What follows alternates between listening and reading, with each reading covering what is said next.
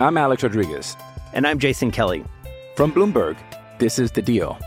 Each week, you'll hear us in conversation with business icons. This show will explore deal making across sports, media, and entertainment. That is a harsh lesson in business. Sports is not And, as uh, simple you know, I- as bringing a bunch of big names together. I didn't want to do another stomp you out speech. It opened up so many more doors. The show is called The, The deal. Deal. Listen to The Deal. Listen to The Deal on Spotify. With threats to our nation waiting around every corner, adaptability is more important than ever. When conditions change without notice, quick strategic thinking is crucial. And with obstacles consistently impending, determination is essential in overcoming them. It's this willingness, decisiveness, and resilience that sets Marines apart. With our fighting spirit, we don't just fight battles, we win them. Marines are the constant our nation counts on to fight the unknown. And through adaptable problem solving, we do just that. Learn more at marines.com. Survivor 46 is here, and so is On Fire, the only official Survivor podcast. And we have a twist this season.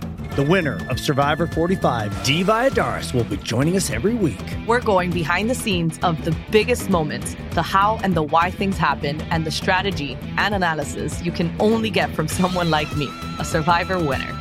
Listen to On Fire, the official Survivor podcast, wherever you get your podcast. Getting engaged is a moment worth cherishing. A one of a kind ring that you design at Blue Nile can help your love sparkle. Just choose your diamond and setting. When you've found the one, you'll get it delivered right to your door. Finding the right engagement ring can be nerve wracking. At Blue Nile, you'll have the expert guidance needed and a diamond guarantee that ensures you're getting the highest quality at the best price. Cherish all of life's moments and save up to 30% at BlueNile.com. That's BlueNile.com.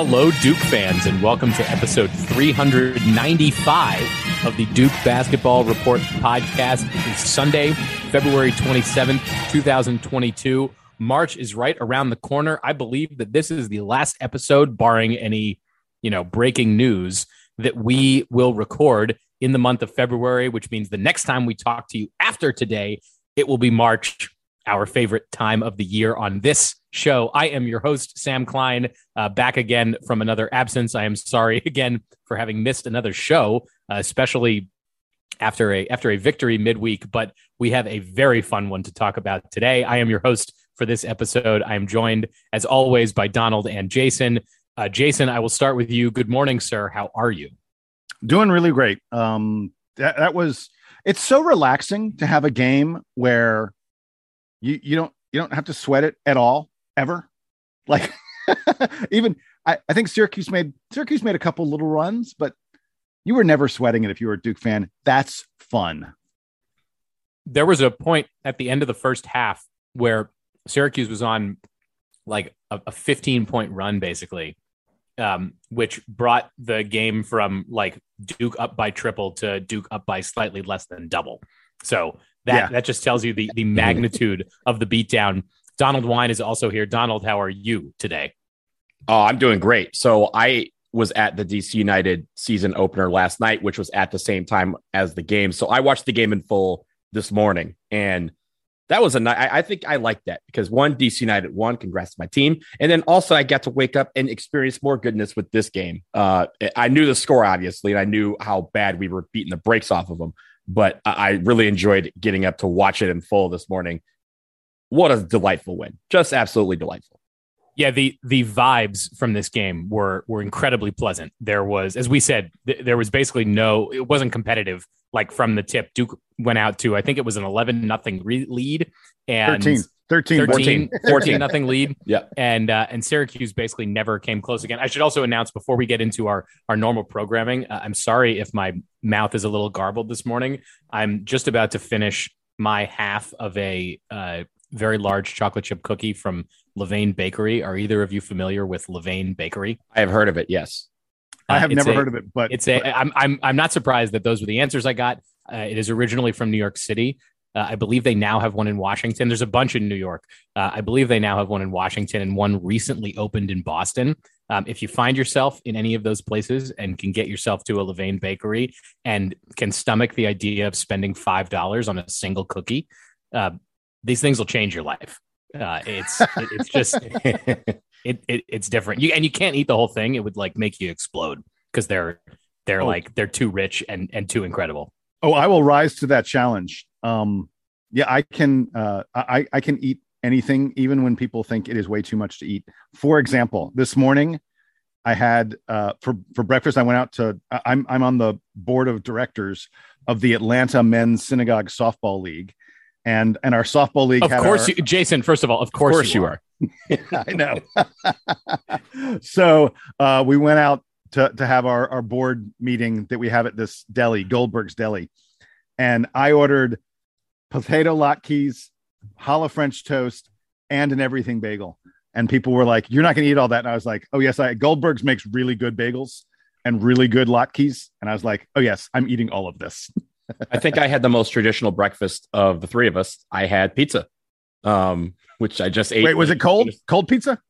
No, it was not. I heated up in the oven. You oven. can no, Um, the thing about pizza for breakfast is you can eat it cold or warm, and it's Correct. It's completely Yes. acceptable, right? I'm a warm pizza kind of guy. I warmed it up and finished it maybe 10 minutes before we jumped on and started recording this. So let's talk about the game because I know a lot of people were eating last night at the Carrier Dome.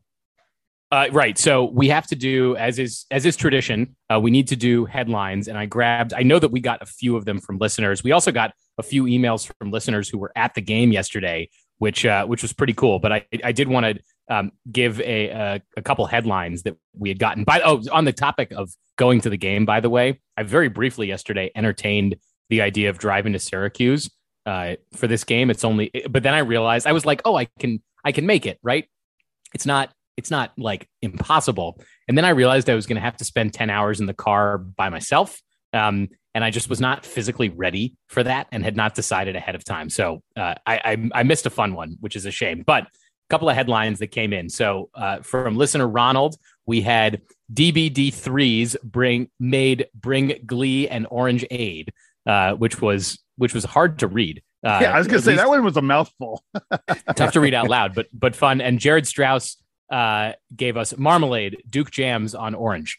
Um, And by the way, Jared, shout out to Jared because he pointed out in his email, he said Jason Jason will really enjoy the shot chart from this game.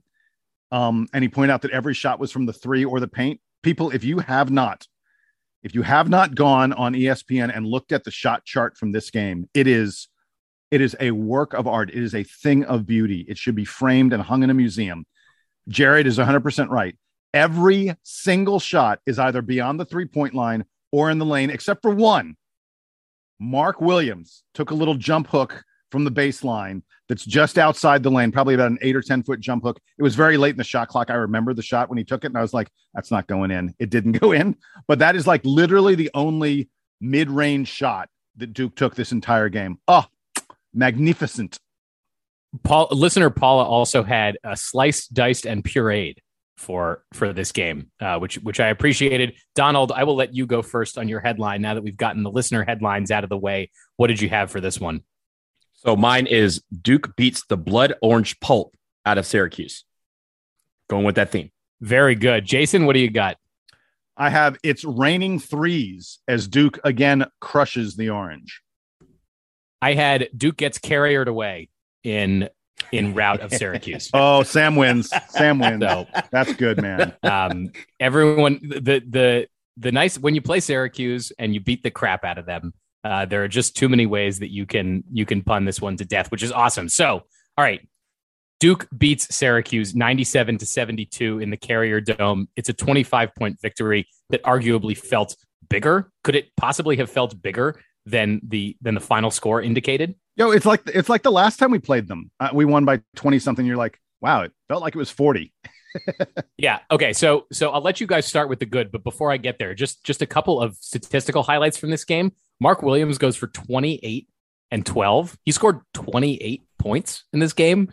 Uh, Paolo. Banchero goes for a, a very pedestrian 21 and 9, and AJ Griffin had 20 points, uh, including six made three pointers, which was one off of the Duke freshman record. They mentioned this on the broadcast that uh, Cam Reddish has the freshman record for threes made in a game with seven. So AJ was very close to that, and he only went six for 10. So uh, he really needs to step it up if he wants to break Cam Reddish's record. He only has a few games left for that. Duke also, or Mike Krzyzewski uh, is now, I believe, five wins away from um, from breaking the 1200 win barrier. So getting much closer to that. Duke is also uh, now extremely close to clinching outright uh, ACC regular season title victory. All right. That is all the, the background here. Jason, you're going to go first. I want your good from the Syracuse game. And something tells me we're going to spend a lot more time in this section than we do in the bad. Yeah, a few weeks ago, I think we got to the bad and I played crickets. I, I could play crickets, I think, for the bad again in this game. But in terms of the good, I'm going to go with Mark Williams. Uh, and Mark is now the only player in the country, the only college basketball player. Think about how many players are playing college basketball. There is only one of them shooting 70% from the field and 70% from the free throw line. In fact, during the month of February, my friend Eric Rothschild messaged this to me. During the month of February, Mark is shooting 80% from the field and 80% from the free throw line. That's absurd. That's ridiculous. And the reason is usually the guys who shoot really high from the field, obviously, are guys who play next to the basket, who take a lot of dunks and, and layups and stuff, which is Mark's game. Hey, love it. Great. And, and hit them at a high percentage because you got to. But usually those guys are not good enough shooters to be able to hit 70 or 8 or 80 80% is absurd of their free throws man mark just has touch doesn't matter where he is on the floor and he was like you said 28 and 12 with three block shots by the way against a team that doesn't come inside like syracuse doesn't attack the basket their game is all about they're taking they're taking threes they're taking pull up you know uh, off the dribble jumpers and stuff like that with the Boeheim brothers and and uh, in Cole Swider and the such, they do not attack the basket. I don't know how Mark got three block shots, but he did. He absolutely owns the paint. He is at this point. You have to start, you know, really wondering: is there a better center in college basketball than Mark? I mean, there probably is. Uh, you know, Walker Kessler at Auburn. There are one or two other guys who are maybe in the mix. You know, Drew Timme, I guess, at Gonzaga. Mark's among the three to five, clearly among the three to five best post players, best big men in all of college basketball at this point. And he has done it by progressing month after month. Look at his monthly statistics, like what he what he's averaging points, rebounds, block shots, and such earlier in the season and where he is today. His game just compete, continues to grow and evolve, and he's dominant, absolutely dominant. What was impressive to me, Jason, on offense for Mark Williams is how poised he remained behind the zone where he was basically camping out like on the baseline or, or, just off the baseline, waiting for the ball to come into him either from the elbow or or from the outside. And, from Paolo, from yeah, from Paolo, yeah, from Paolo or from Wendell Moore, who was in there a little bit, and and he just remained completely in control in that position, which I'm sure feels a little bit uncomfortable uh, because normally he's not he's not playing that close. He's not waiting around that close to the basket, and especially not with another guy draped over him, which is usually what it's like when you play in the two three zone because someone is effectively playing right under the basket like that. So he's he's usually got a man, if not two men, on him, and and just handled that really well. Before Donald jumps in on Mark, I, I do want to mention we said in the in the preview Sam, you weren't here. Donald and I talked about this. I listened to the preview though. I listened to the whole show. So, so you know what I'm bringing up? Great, great program. I re- folks, if you didn't listen to the last show, great episode. like and subscribe. Uh, I think no. I think I think I'm on uh, I think I'm on 1.3 or 1.2 speed for this show that I don't normally li- I download, but I don't normally necessarily listen to it because I already heard it. But in any event, I, I was going to mention Syracuse had lost their uh, their center James Edwards earlier in the season, and uh, and I, I I said that it was going to really impact their ability to control the inside, and and that bore out in a very big way with Mark Williams just repeatedly getting slam dunks, easy post moves, uh, they, and they ones. Were, yeah, they were and ones. Yeah, they were. They could not contest him at all. You know, I, I think when it comes to Mark, like we've talked about his efficiency, Jason. We we've joked that he's our best mid range shooter uh, because he is, and the fact that yep. he's been able to uh, just be a beam, be just an absolute demon inside. I mean, he knew that there that there was a weakness and he exploited it. I did want to go back, Sam, to the fact that you mentioned that we had three guys over 20 points. That's the first time that's happened since that Kentucky game back in November 2018 when RJ, Cam, and Zion all went for 20 plus points. Uh, so that Hey, can, I mean, can I wait? Wait, really quick. Can I ask how often do you guys rewatch that game? uh, I, I the highlights, I it's like a regular like once a month thing. Yeah, yeah. I mean, the, the highlights on YouTube or something like that, or on Twitter. The, the highlights from that game get posted on Twitter on my Twitter feed like once a week, and I think I don't skip them ever. Yeah. And, and I want to say for this game, what the parallel between that game and this one is the fun that this team was having. Like you could hear on the broadcast, like some of the mics were picking up just how they were celebrating every shot, every dunk, every and one. This team was having a ton of fun out there. And of course, you have a game where you're shooting like that, you're going to have a lot of fun with it. But there was, I mean, the the gym. I mean, they talked about. First of all, they talked about. I will say, shout out to the Syracuse crowd for showing up. There's 33,000 people there last night.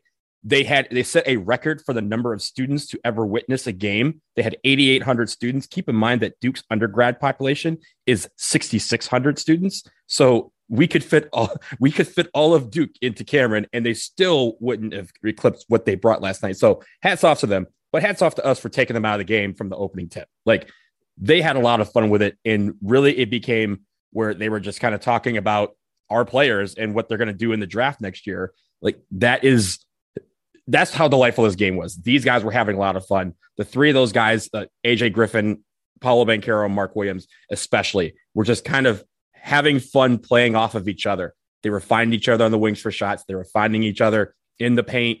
Uh, I mean, Paolo had nine assists, and I feel like half of them were wraparound assists to Mark Williams for a dunk or a lay-in for for an and one. So that it, I, I love this type of basketball, and I love that they saw the plan.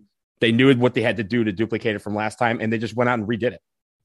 Jason, one of the topics that we have been harping on recently, the Duke, you know, like is a is a source for improvement is Paolo Banchero's performance, and I, I think that that is at, at, both ends of the court where we know what he's capable of, we know how he prepares, and and we've said in recent weeks about how one of the things that is keeping Duke from its ceiling is is Paolo's play.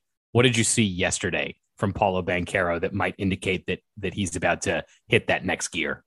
Well, so the important thing to note is that playing against a zone, especially the Syracuse zone, is not like playing against a man to man, which is which is what has bothered Paolo lately.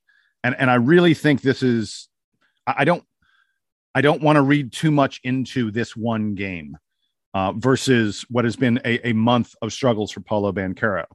Um, he usually is having trouble with double teams, with teams who are playing him man to man, and then when he gets the ball, they have an, uh, another guy, usually another big, run at him to double team him, and and that's not the way Syracuse plays. So this wasn't necessarily him correcting what has been wrong with Duke's offense lately. So I, I want to start by saying that.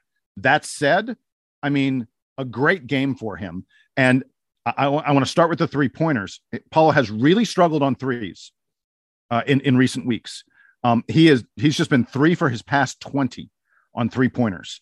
He was four of seven in this game, and by the way, all four of the ones he hit were from the corner. He was four of four on three pointers taken in the corner. He missed the one, and he, was set. And he was set. A lot of times you yes. see him like to dribble up to the three point line and take a shot. Those were ones where because we were moving the ball around, he worked his way into the corner and was set. All he had to do was pop and swap. And I love that he was able to maximize that last night. Yeah, and it is worth noting that where where Paul has been struggling lately has been those threes from the top of the circle and and and from the you know sort of elbow extended. And this time we got him down in that corner, and and it seemed to really really work for him.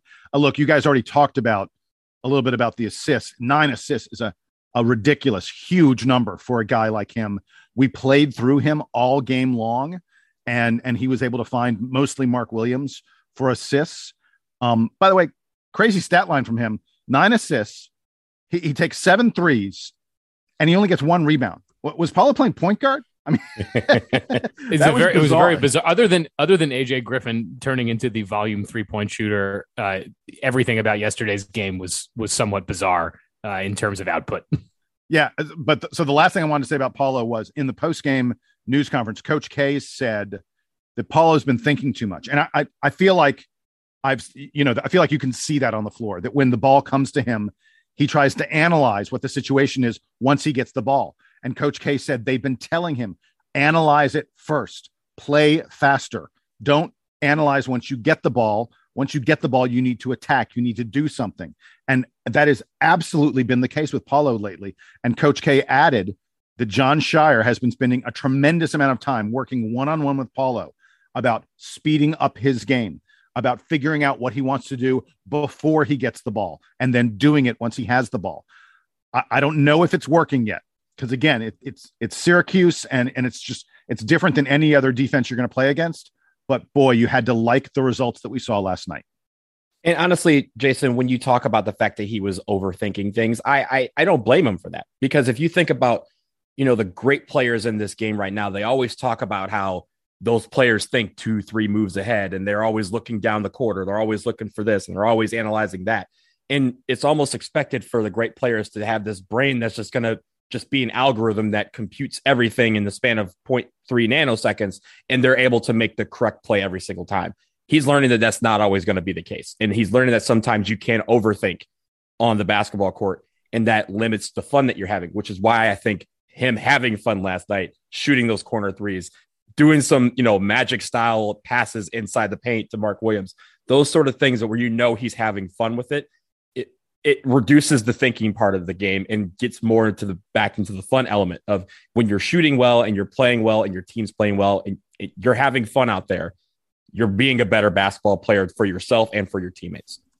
On the topic of big men i suppose uh, but this sort of applies to the whole team one of the things that we've harped on that, that duke has gotten better at i think recently and which really showed out yesterday and was a, a key part of them just taking the the game away early was the offensive rebounding um, Duke actually pulled down more offensive rebounds than Syracuse had defensive rebounds yesterday, which that alone that's absurd. That, yeah, that, that's that's uh, that's domination. uh, sort of yeah. no matter how you how you slice it. Um, if you're if you're getting more of the more of the uh, rebounds off of your own offensive glass than the opponent is, you are very likely winning the game and winning by a lot. And Duke was doing that a ton yesterday, getting second chance points. Mark Williams being uh, one of the key beneficiaries of that, but also Duke being able to to kick it out for more threes was essential here. And Syracuse's zone, by the way, prioritizes getting defensive rebounds. Like that's one of the um, that's one of the hallmarks of playing a good zone is that if nothing else, you know, you, you you sort of force guys to take shots farther away from the basket, and then whatever happens, you're going to get the ball because you've got guys who are already you have multiple guys who are already close to the basket uh, when when the ball goes up. So uh, that that's just another great indicator for Duke. I know we talked about how Syracuse is not really where they where where we would expect them to be uh, at this point in the season. They they and and they have injuries that are especially hurting them on the front line. But uh, a great indicator for Duke that they're that they're able to comfortably out rebound this team. Mark Williams had eight offensive rebounds last night. I think he only had four defensive rebounds last night. Uh, but on those eight offensive rebounds, I feel like five or six of them, he was able to just take the ball and go right back up and, and get a layup or get a dunk. So uh, I really, that's the aggression that we thought that Mark Williams was going to have this entire season. He's starting to show that more and more now. And also, he's showing confidence because, like we've talked about, he knew that he was the biggest guy on the floor. He knew that no one could touch him. So he just said, okay, I'm just going to go and get these boards. And once I get the ball in my hands, nobody can stop me. That's the type of dominance that we were expecting from Mark Williams the whole season. And we've seen, you know, especially over the month of February. So speaking of those offensive rebounds, like Sam said, Duke, Duke had more offensive rebounds than Syracuse had defensive rebounds. Our, our, our rebound, our offensive rebound rate was 53%, which is outrageous. But as a result of that, there would be long stretches of the game where Duke would just score on every single possession. We had one stretch where we scored on 10 out of 11 possessions. I mean, that's incredibly demoralizing if you are a defense, if you're trying to catch up. We were already ahead.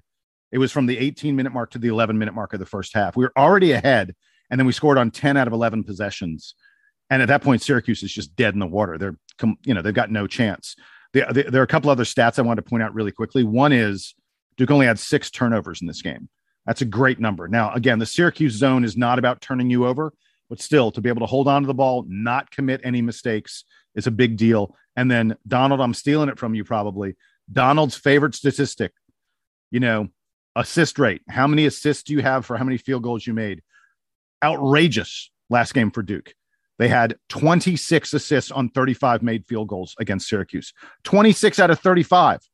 That's an assist rate of 74.3%.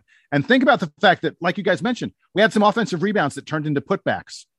So, I mean, basically, every time we were in sort of a offensive set and we passed the ball to a guy and he shot it, you know, we got an assist like virtually every one of those baskets. It was eh, just great ball movement. Can I talk about the the best mistake of the night? The best mistake of the night was Wendell Moore on that fast break where he was trying to get the ball to Trevor Keels. Oh, that was so funny. So instead, he decided to just yam on the entire on the entire carrier dome. I, I was I going to say that that Wendell Moore only had one two point basket made on the night, but man, did he make it count! Uh, I, I, think Donald, you mentioned you mentioned uh, Mark Williams dunks earlier, but the best dunk of the night has to come from Wendell Moore. I mean, that was absolutely it, it was ferocious. And, and, and by the way, the thing about Wendell's game, uh, he didn't get a 10, 5, and 5 because he didn't score enough points, which is kind of he had six rebounds, six assists, but he didn't get enough points to get to a 10, 5, and 5. But I thought Wendell had a great game. I loved his defense. If you watch the defense he was playing on Buddy Boeheim. Now, Buddy got hot for a little while, but Buddy was outstanding in this game. But all the shots he was hitting were really difficult. They were, you know, he was stepping to the side, he was doing step back jumpers and stuff. Hardest shot to take in basketball. Wendell did not give him an easy shot the entire game. And the two of them were matched up every single time. And, and you know, there's there's a great race going on right now in the ACC for ACC Defensive Player of the Year, and it's a three man race. It's between Mark Williams, Wendell Moore, and Reece Beekman of Virginia. Reece is a great defender. Uh, I'm a little bit afraid that that people who love Duke will will split their votes between Wendell Moore and Mark Williams, and that Reece Beekman will slip in there because I think the two best defenders in the East, the best perimeter defender in the ACC, the best one-on-one defender is Wendell Moore, and the best post defender, the best rim protector is Mark Williams. That is a wonderful luxury to have on your team. I, I just want to comment really quickly. This is not necessarily having to do with either Duke or Syracuse, but um, Dave O'Brien and Cory Alexander were on the call last night for ESPN, and I really loved their commentary on the game. I, I thought it was, uh, I mean, Cory Alexander. I, I, I told my best friend this this morning. He's fastly becoming, in my mind, one of the best color commentators that they have at ESPN. He's he had a great insight on the game. He was able, the fact that he played obviously lends himself to be able to see things on the court, but he knows the ACC very well. And Jason, that that defensive player of the year race that you were talking about, he mentioned that in depth, and he also talked about some of the qualities that these guys have uh, in in each in each of their facets of, of how they're doing on defense. I thought he did that very well. So I just went to shout them out because I thought not only was this a delightful game to watch, it was a delightful game to listen to because I thought they did a great job at calling the game. All right, guys, let, let's spend a few minutes uh, in case there is anything to talk about the bad. Uh, so I'll, I'll let you gather your thoughts for a second. Donald, what do you have at all from the bad in this game?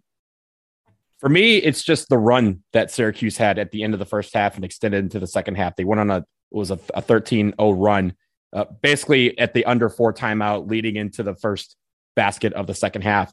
And we've seen these, you know, ruts before. Obviously, we've seen these. Donald, by the drops. way, they, they they had they had a run in the second half as well, where, where mm-hmm. you know, like every time Duke would get up thirty, Syracuse would go, "Oh no," and they get it back to like fifteen or eighteen, and then Duke would take it back out. But yeah, no, you're yeah, right. I think it's one of those things where, uh, of course, you know, we want to limit those as much as possible because that has beaten us in games before. We've had, you know, huge, huge, huge leads and given it away. Uh, obviously, this game was a little more delightful in the sense that we, I mean, before the before the under four timeout or under 16 timeout in the first half, this game was over. But you want to limit those opportunities for teams to get momentum, especially on the road, and get back in the game. Jason, what did you have from the bad here? If if and if your only thing was was that Duke gave up a couple of runs, I'll take it. no, I, I got a couple other things I want to mention just very quickly. It's nothing, obviously, nothing serious. Uh, but um, Joey Baker only plays five minutes in these in this game, and a couple of those were, you know, some time at mop up time, um, you know, with the end of the bench. Uh, and it's a little surprising to me, I guess, that Joey didn't get more playing time because Syracuse is ideally suited for his outside shooting. And and folks will recall he he scored 11 against Syracuse last time we played them. He had a pretty good game, you know, not his best game of the year, but you know, probably one certainly one of his five best games of the year was against Syracuse last time. Um, he had that great game against Florida State a few days ago where he was bombing away and he had four three pointers, but for the most part, Joey Baker's just not getting meaningful minutes for this team. Um, you know, he gets like two or three minutes in the first half, and then he plays at the end of the game. You know, if it's a blowout, and and uh, it's not so much that it's terrible for the team. I think a lot of why he's not getting minutes is that it's just hard to find time with AJ Griffin playing this well and Wendell Moore and uh, you know the, the guys who are ahead of Joey Baker are playing too well for us to find minutes for him. Um, but it's still uh, it's kind of a pity I think for his senior year, uh, what is almost certainly going to be his last year at Duke, even though he he could have another year someplace. But for Joey to be having a season where he isn't getting to play a larger role, um, I, I I feel bad for him about that. And again, I thought that Syracuse would be another opportunity for him to play a bit. And then the other guy I wanted to mention was Trevor Keels, um, who who it seemed like he had a really passive kind of game. Um, he did not shoot much at all, didn't hunt his shot very much. I'm not sure that's a bad thing, by the way, because Syracuse is the kind of team, Trevor Keels usually scores by putting his head down and going hard against his man into the lane. And you can't do that against the Syracuse zone. It's just not, it's not there. It's not available. So I guess maybe Trevor Keels not shooting a lot was him recognizing what the defense would not give him and what the defense was giving other guys. So that's a good thing. But on the other hand, you know, it's it's not it wasn't a, a, a, very big game for Trevor Keels by any stretch. And I also noticed a little bit, it feels to me like Jeremy Roach took a little more of the ball handling duties in this game, more than he has lately from Trevor Keels. Usually we see Wendell Moore and Trevor Keels uh, ahead of Roach, sort of in the ball handling rotation, so to speak. And it felt like Roach has been playing better lately. But look, Jeremy Roach won the game against Virginia. We all said that, no question about it. I expect that when we do player of the week at the end of this podcast, it's possible Jeremy Roach's name will come up. It would not be a surprise given how well he played against Virginia. But I think it's a development and something interesting to look at that I felt like when Roach and Keels were in the game together, that Roach was playing a little more on the ball and Keels a little more off the ball, which is a reverse of what we'd seen in recent weeks. I think when it comes to uh, Joey Baker, I think he's just saving it for senior night. That's that's just I'm I'm just going to believe that.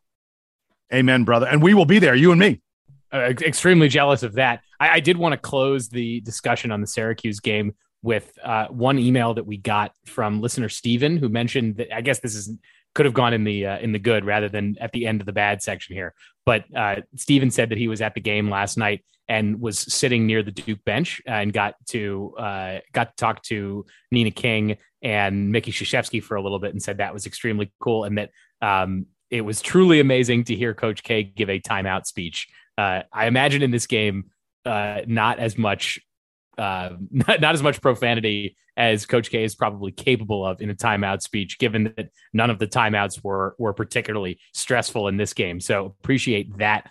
Um, appreciate that from from listener Steven. All right, guys, we are going to uh, wrap our discussion of the Syracuse game here. We need to take a quick break. When we get back, we need to preview Duke's last new ACC opponent. That is the Pittsburgh Panthers, led, of course, by Jeff Capel. Duke is playing them this week. And then after that, we need to do a quick look at the rest of the ACC and the, the situation of college basketball around the country. So stick around. It's Cuoco for Priceline. Ready to go to your happy place for a happy price? Well, why didn't you say so? Just download the Priceline app right now and save up to 60% on hotels. So, whether it's Cousin Kevin's Kazoo concert in Kansas City, go Kevin, or Becky's Bachelorette Bash in Bermuda, you never have to miss a trip ever again. So, download the Priceline app today. Your savings are waiting. Go to your happy place for a happy price. Go to your happy price, Priceline. I'm Alex Rodriguez. And I'm Jason Kelly. From Bloomberg, this is The Deal. Each week, you'll hear us in conversation with business icons. This show will explore deal making across sports, media, and entertainment. That is a harsh lesson in business. Sports is not and, as simple you know, as bringing a bunch of big names together. I didn't want to do another stomp you out speech. It opened so, up so many more doors. The show is called The, the deal. deal. Listen to The Deal. Listen to the deal on Spotify.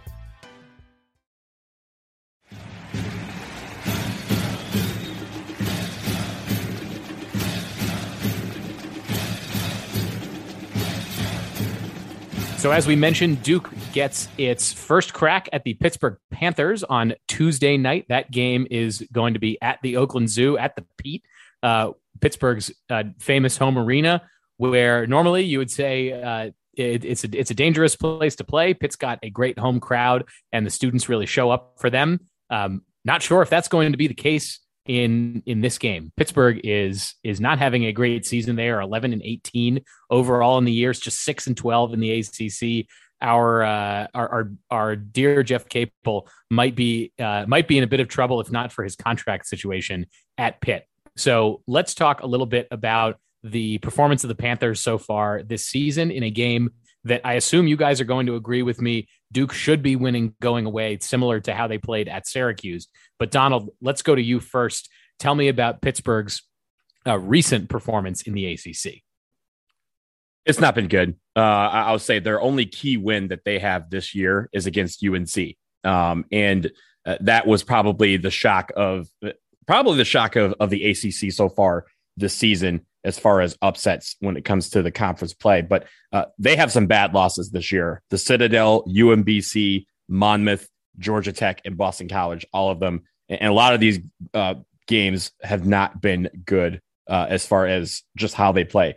The one thing about Pitt that I think Duke has to remember is that Pitt gives up a lot of assists. It's kind of similar to Syracuse, the game we just played, where they almost allow for teams to pass the ball around and score on them. They're one of the worst teams at allowing assists uh, on made baskets. So I want to see Duke really take note of moving the ball around. They're, they're also going to want to limit eliminate possessions because Pitt slows the game down quite a bit, usually to try to get uh, an advantage over the other team, similar to Virginia, but they're not playing a pack line defense like Virginia is, and, and they just haven't been playing sound basketball lately. So Pitt is is in for it, but I do think this.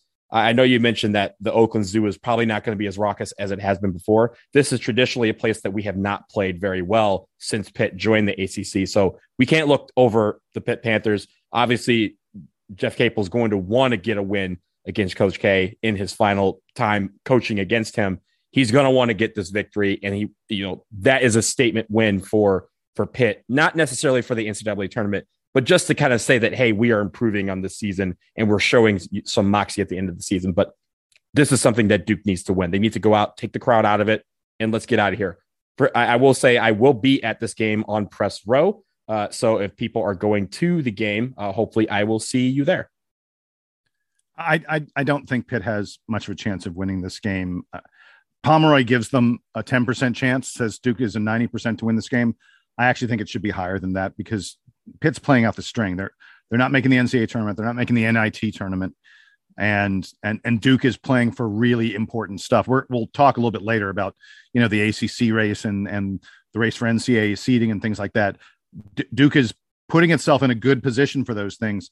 We cannot let a, a team like Pitt, arguably the worst team in the ACC, um, spill that you know spill that momentum for us. Uh, I'll give you the advanced stats on Pitt really quickly. 138th best on defense, according to Ken Pomeroy, 229th on offense. That is really bad. So they're they're a decent, not good, but they're a decent defensive team. They're a horrible offensive team. Um, like Donald mentioned, they are very, very slow. Uh, they're one of the 20 slowest teams in the country on offensive possessions. They move the ball around a lot and then they turn it over. That's basically what Pitt does. They are 333rd in turnover percentage. 21.5% of their possessions in a turnover. One out of every five times Pitt has the ball, they turn it over. That's awful. It is really bad. When they don't turn it over, they're not very good at shooting it. They're 305th in the country at two point field goal percentage. They only hit 32% of their three point field goals. The only thing, I mean, the only thing that they do well on offense is they get to the free throw line. They're actually third in the nation at free throws compared to field goals, you know, number of free throws shot versus number of field goals shot. Now, part of that is because they turn the ball over so much they don't get lots of field goals. but but they do a good job of getting to the free throw line. That is literally the only thing that this Pitt team does well on offense. On defense, they're okay. They're an okay defensive rebounding team. They're a fairly good shot blocking team. You know, you got to be a little careful uh, taking the ball to the rim against them because they've they've got some length and they'll block some shots. But they give up a lot of three pointers and they don't do a good job defending the three point line. The last thing I'll say about them is they are big. Duke is used to, you know, especially Duke's wings, guys like Trevor Keels, Wendell Moore, AJ Griffin. They're used to playing against guys who are smaller than them. That will not be the case against Pittsburgh. Pomeroy says, Ken Pomeroy says that Pitt is one of the 30 biggest teams in the country. And that's mostly because they have a ton of guys between like six four and six seven playing for them. And uh, you know, it, it could present a problem for Jeremy Roach. Jeremy Roach usually is matched up against, you know, a guy like him who's 6'0, 6, 6'1 maybe. Pitt plays bigger players at the guard positions, and they've got some size in the front line. So that's, you know, that's one thing that about the only thing that Pitt has going for them is that they're one of the few teams in the country that can somewhat match Duke on a size standpoint. Yeah, a couple guys that that kind of stand out to me for Pitt, and and if you're trying to find uh, reasons why why they might have a, a shot this week against Duke, uh, one of their most interesting players is a guy who was uh, not available to them for most of the season. That's Ithiel Horton, who uh, is is probably Pitt's best shooter. Uh, didn't have a great shooting game most recently in their in their loss to Miami, but overall is is pretty good shooter from deep and, and is a guy that Duke needs to to lock in on. To Jason's point about bigger guys, he's only six three, but he's two hundred pounds. So you gotta you gotta move him off the three point line. Um, the other guy that stands out to me uh, is Femi Odukale, who is a six five sophomore. Um, another guy who's who's a pretty good scorer, but he's also a, a decent distributor and can be a menace on the defensive end. So um, you know when when it comes to uh, Duke uh, attacking Pittsburgh. Jason, you mentioned that their size. They've also they've got size um, into in the interior as well as uh, on the perimeter. And uh, again, I'm I'm in agreement with you.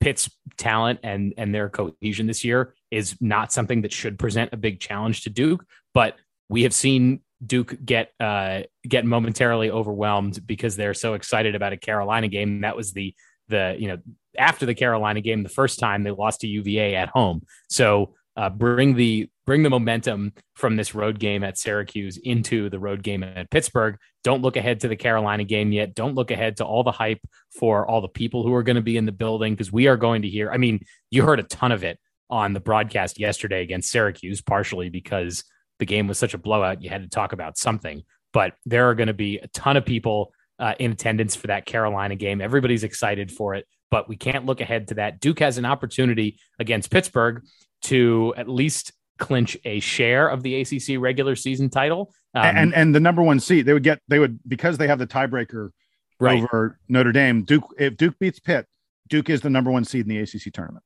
And then Duke can clinch to depending on what happens with Notre Dame this week. Duke can then clinch the outright ACC regular season title uh, against UNC. But but you know, heads down, stay focused. Um, because the other thing, and we will get to this in a second, is the the broader discussion around what's going on in the rest of the country in college basketball. As we mentioned uh, last week, when the uh, NCAA men's basketball committee put out their initial top 16 seeds, and we noted that Duke was number eight overall. We said that they don't have a ton of opportunities probably to improve, but there are places where Duke can stumble here. And so losing to Pittsburgh or even having a a an okay game against Pittsburgh, Duke does not want to does not want to um, have any reason for the committee to doubt their ability to to hang with everyone this season. So let's hope that uh, Duke is able to put away Pittsburgh similarly to the way that they were able to put away Syracuse this week.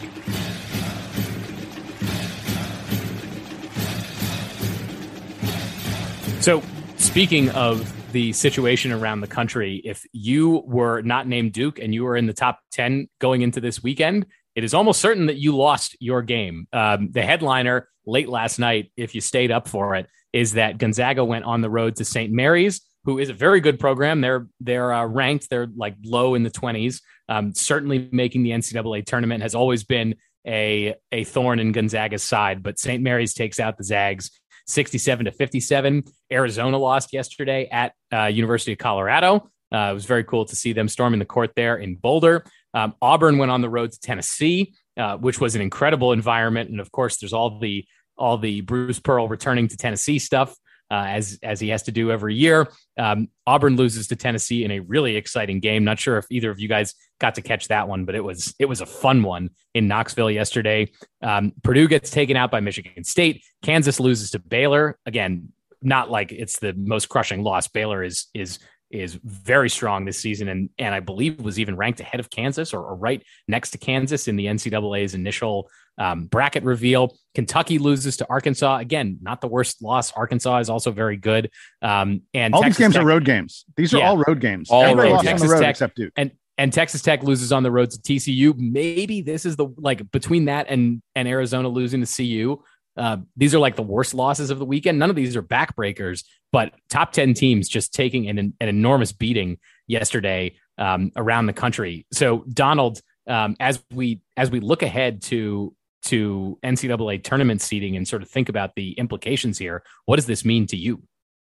Yeah, so uh, I I saw this article uh, on 538 yes or I guess the other day and they had a couple of stats that I thought were interesting and they were kind of talking about how the country is really taken a bath on the ACC this season and really, you know, poo-pooed it considering, you know, there's just how teams have been playing.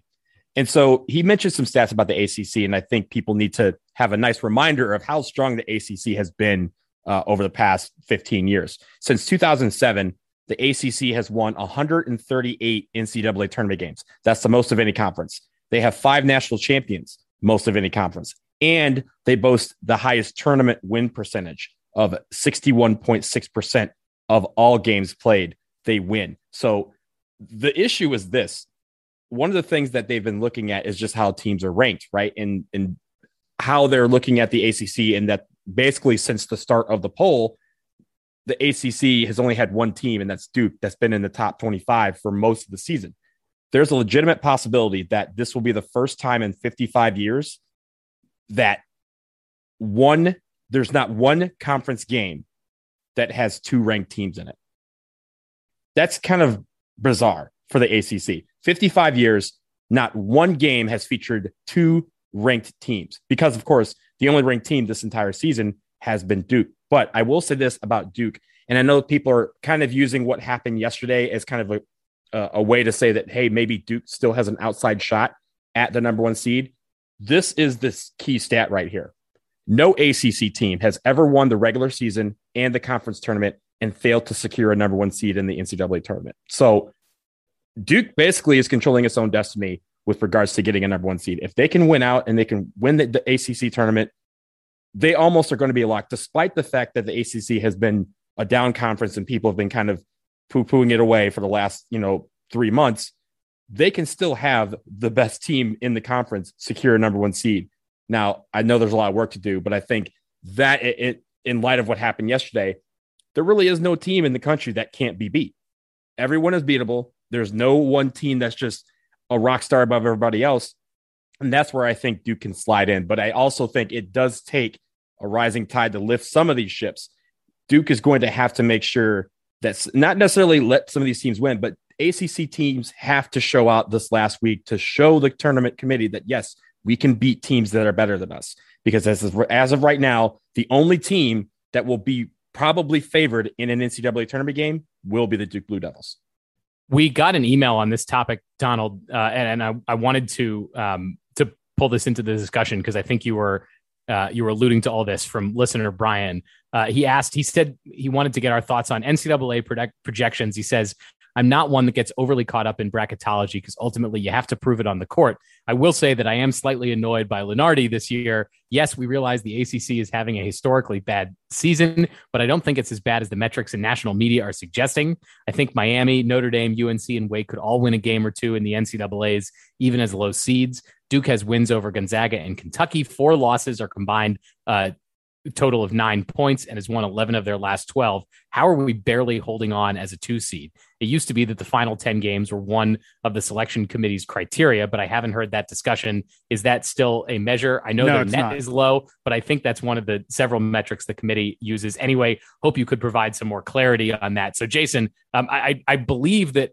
that uh, Brian's thinking is maybe outdated from from where where we are today in terms of the committee because as Donald was talking about it's it's like the ACC is probably as bad as like overall is as bad as as the national commentators are talking about. And the difference, I think, what what the listener is is referring to is that look, the ACC has a handful of teams that may be able to win first round games, but those teams are going to be seven, eight, nine, 10, 11 seeds. They're not going to be three, four, five, six seeds, right? Yeah, no, uh, there's no one in the ACC other than Duke that is going to be higher than I, I, maybe there's an outside chance someone like a Notre Dame or Wake Forest or North Carolina might get to like an eight. Like if they make a run to the ACC tournament final and yeah. beat Duke along the and way, beat, and beat Duke, yeah, they would have to beat Duke. They'd have to beat Duke and, and look really impressive doing it for for any of these teams to get to get uh, to I think even to an eight seed. I think they're all looking at being like 9, 10, 11 seeds. Uh, uh, first of all, I, one thing that he mentioned the, the NCAA no longer considers your final 10 games, they consider your complete body of work. Uh, it's been that way for, I think, like at least three or four years now. And, and that's fine. Basically, since makes, they instituted the net, when they converted yeah. to the net from the RPI. Right. And, and, and, that makes a lot of sense. And I'm perfectly fine with that. Um, I, I want to push back a tiny bit on Donald, you saying if Duke wins out, Duke's going to be a number one seed. I agree with you. I think that's very, very likely.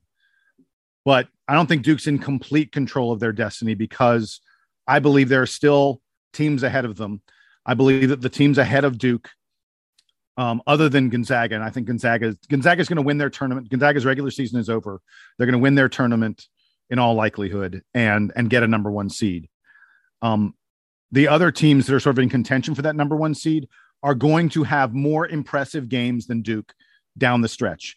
You know, if you're a if you're Arizona, if you're Kentucky, uh, if you're Baylor or Kansas, if you're Auburn, if you're Purdue, you're going to be playing quad one, you know, really good, impressive teams, teams, ranked teams. Donald, you pointed out ACC has no rank. You're playing ranked teams both in your final regular season game and in your postseason tournament. And Duke's not going to have any of that. So I think we need a couple of these teams to lose a game for Duke to get a chance to get a number one seed. We we can't vault over them by winning games. We vault over them when we win and they lose. That said, a lot of them play each other. You know, Kentucky and Auburn can't both win the SEC tournament. Kansas and Baylor can't both win the Big 12 tournament. So so one of them is going to lose and I think we probably only need a couple of them to lose for Duke to get there. Um, it's not it's not a sure thing, but it's it's close. See, and and the bottom line is Duke has to take care of business. Jason, though, the the the thing that I push back on is Gonzaga has a number one seed locked up. Like like unless mm-hmm. Uh, I, I, guess they could they could lose what they have one more regular season game and then they'd have to lose early in their tournament. Um, and even then, their resume is so good that it probably shouldn't matter.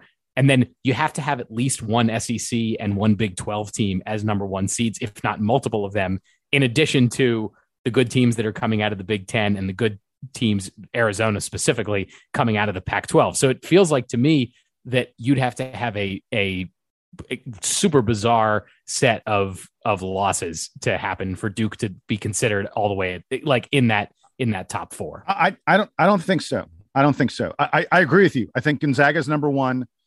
I think uh, Arizona is is very very close to having it locked up. Um, you know, maybe if they go into a swoon, if they lose two more games, but I think Arizona probably has room to even lose one more game and still be a number one seed. Uh, the the question really is, you know, it's like Kentucky and Auburn, um, and Baylor and Kansas, and I I think one of Baylor or Kansas will probably be a number one, but I'm not convinced that Kentucky and Auburn that one of those teams automatically gets to the to the number one seed line for that last number one seed because first of all, Tennessee could win the SEC. That wouldn't be a crazy thing that happened.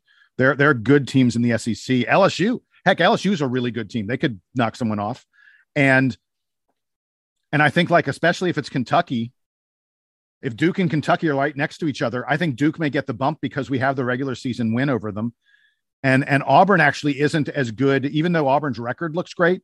Their their advanced metrics are not they're not as strong as you would think. Like Auburn's won a lot of close games. In fact, Auburn's been losing a lot of games they probably should have lost, but they found a way to win at the you know last minute or two. So I, I there's still a path, I think, for Duke. I think when it comes to when I mean controlling our own destiny is we I think we still do. It's not necessarily the end goal being a number one seed. I think honestly, if if you're Coach K and the coaching staff and the players, they want to stay close to home. And I think the destiny that they have is Greenville, Philadelphia, which is the East region. And if they're if if they're the number one seed in the ACC tournament and they win the ACC tournament, chances are they're either getting a number one seed, which is great, or they're going to be the strongest two seed, one of the strongest two seeds, and they'll be placed in the East, which is exactly where they want to be because they want to do Greenville, Philadelphia, then New Orleans. So I think those sort of pathways are still there, but it all starts with one thing: win the ACC. It starts with that. If they don't win the ACC, we can we we don't have to worry about this discussion because they will have their hands at the at the mercy of the media uh, uh of the uh, committee. But I do think also it's similar to football, right? Where you had Cincinnati you know, who was winning all their games, and everybody's like, I don't know, their conference is kind of weak, uh, but they're but they were a strong team. The only parallel, the only difference between that is that Duke is in a Power Five conference. So Duke can then say, "Hey, look, it does not matter what you think of the ACC. It is a Power Five conference. It has some of the best teams and players in the country, and we just destroyed everybody and we beat the, everybody in the ACC and we won the ACC tournament. Their resume will be on parallel with everyone else in the country." The one thing I want people to watch when it comes to uh, you're right, Donald. Duke's preferred path is Greenville and then Philadelphia. The one thing I want people to watch is watch Villanova because uh, if Duke gets Philadelphia, we don't want Villanova to be a three seed. We don't want Villanova to be the three seed in, in that bracket. Villanova sort of gamed their schedule this year. They intentionally played less games in the Wells Fargo Center than they ordinarily would so that they could still go there for the NCAA tournament. There are a lot of people talking about this and saying that this is wrong. Ordinarily, the Wells Fargo Center, where the where the Philadelphia Regional is being played, is Villanova's home floor. And there are a lot of people who are saying it would be really unfair for the NCAA to put Villanova. Eh, you know, how unfair would it be to a two seed and to a one seed for them to essentially be playing road games against Villanova, who's lower seeded than they are? It's one thing if Villanova was a one seed, you go, okay, well, they kind of earned that but it's a whole different story. If you're the number two, like Duke, and Villanova falls to the three line, they might be a two, by the way. Villanova might be a two. But if you're if you're in Philadelphia and Villanova is a lower seed than you, it is uh, it would not be fair for the NCAA tournament to put Villanova in that bracket, and I hope that they don't. But that's one thing to watch out for because there's a very real possibility of that. And they've done that before uh, Villanova has because uh, this was a couple years ago when they were winning NCAA championships. They did the same thing because Philly was, uh, I don't think it was a regional, but I think it was like the first round. And they knew that they wanted to play there and kind of stay at home. But it's a very su- significant advantage. But I will say this I feel comfortable about that because apparently we're the road beaters. We, we kill everybody on the road so far this season. So I feel like I feel confident uh, in the NCAA tournament having to play a road game. I just would prefer not to. And Duke almost always plays its its first round games in the NCAA tournament wherever all the Carolina fans are anyway. So um, nothing exactly. nothing new about that. And I, and I'll say by the way, uh, I, I, know I mentioned this last time. If Duke doesn't get Philadelphia, like Duke is almost certainly getting Greenville for that um, for that first weekend. Oh yeah, yeah. Because there's nobody else. Uh, there's nobody else. That's basically Greenville, right? Um, among those top one, two, three seeds even if Duke doesn't get Philadelphia, if they get Chicago or even San Francisco, those are, you know, th- there are tons of Duke fans and Duke alumni in those places. Even San Antonio, I think, has a has a decent population for it. Um, a, a Duke trip to Chicago. I was in Chicago a few years ago when Duke was there for for Champions Classic. I can tell you, even though um, that event was against Kentucky and Michigan State, um, and and Kansas, who are all closer to Chicago and and have big fan bases there. No shortage of Duke fans in the arena uh, at the United Center. Coach so, K going home. That'd be Coach K. Yeah, that, I'm about to say that so, storyline. That yeah. storyline is there too. So I, so I, would not be beyond them to say that. Um. So I'm as far as this year goes. I'm not Philadelphia. Honestly, now that you've talked about this Villanova angle, Philadelphia might be the worst place to go um, because Duke's going to have fans anywhere they go this season. And, you know, maybe in San Antonio, you run into one of those Texas teams, but and in San Francisco, it's not like it's not like Gonzaga is is so close to San Francisco that everybody from Spokane is picking up and, and going to that game. Same thing for Arizona. So uh, I'm I'm not worried about where Duke gets shipped this season. I think that the way that things have fallen in the ACC and and where the NCAA tournament sites are is not so bad. This is not Duke having to go to Omaha um, and playing Kansas in Omaha, which would is, you Right. know is is the way it was a few years ago, and is a much different scenario. Um, this year they're playing in big cities where Duke's going to have a big presence. So uh, yeah, we'll we'll we'll kind of see how that plays out.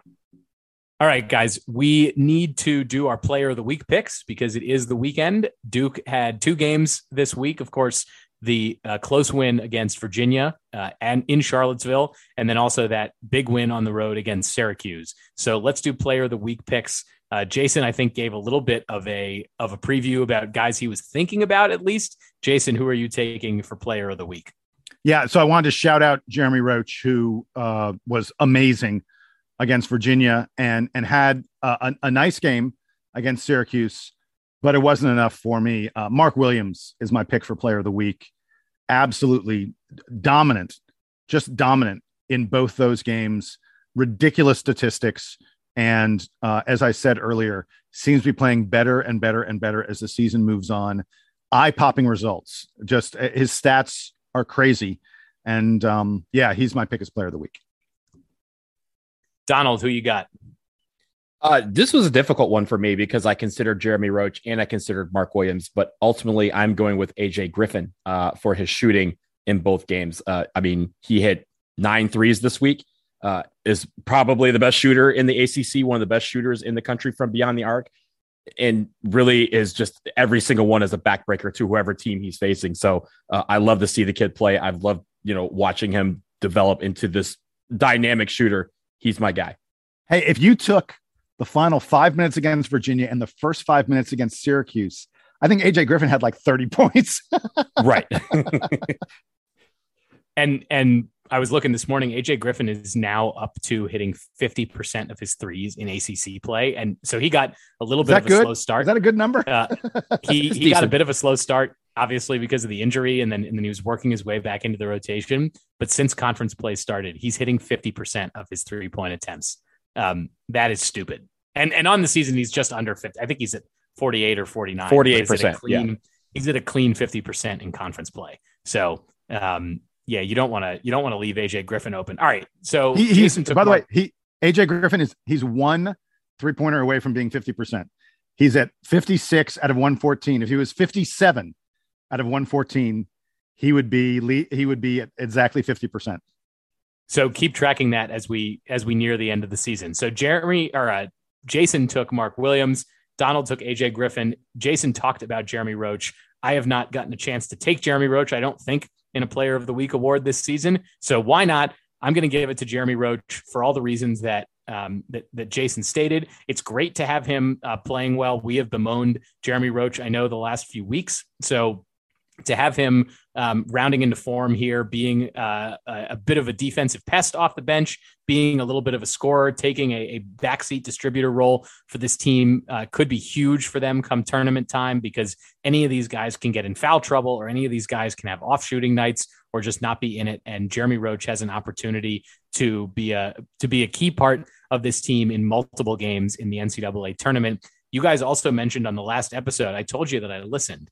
You mentioned on the last episode that Jeremy Roach led the team in scoring, which was now the sixth player this season to lead Duke in scoring. You know who guessed that six different guys would lead Duke in scoring this season in the stats game? This guy. So I have won that category. The two of you guessed five. I said six, and I have been I have been staring at that one all year because I th- figured that that that time was running out for Roach or for Joey Baker. Um, so so here we are.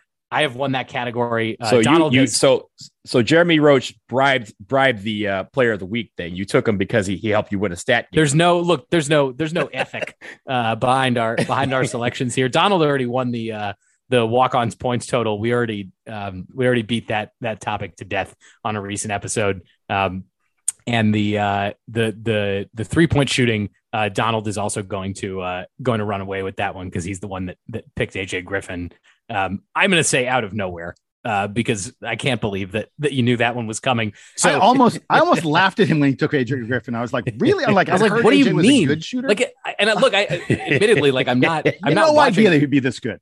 I'm not watching all the all the high school mixtapes. I just saw the shape of AJ Griffin, and I was like, I mean, he seems like he's going to be awesome. I just don't know that he's going to be the best shooter. Like, look at the shape of his shoulders. How could Hey. he possibly shoot like that? Hey, 60% of the time, I'm right every time. exactly. I, I, think that is. I think it's probably about about what you're uh, about what you're shooting from the field. Okay, guys, we need to get out of here. Duke plays Pittsburgh, as we said on Tuesday. That is going to be their first game do, do, do, in March. Uh, it is it is March. It is officially um, is officially tournament season here uh, in college basketball and on the Duke Basketball Report podcast. But until then, for Jason Evans, for Donald Wine, I am Sam Klein. This has been episode 395 of the Duke Basketball Report podcast. Stay in touch with us, dbrpodcast at gmail.com. We love the headlines. We love the reviews. We love that you're trying to see us at games. We love all of it. We will talk to you again soon. Duke Band, take us home.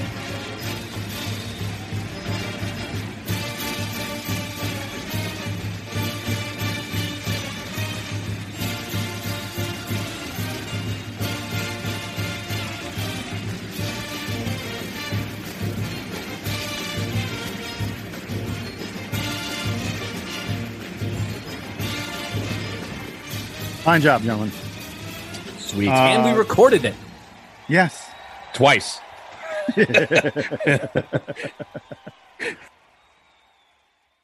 Let me give you a big Labor Day surprise. Most people think if we all exercise the same and eat the same, we'd all look the same. And let me tell you why that's wrong.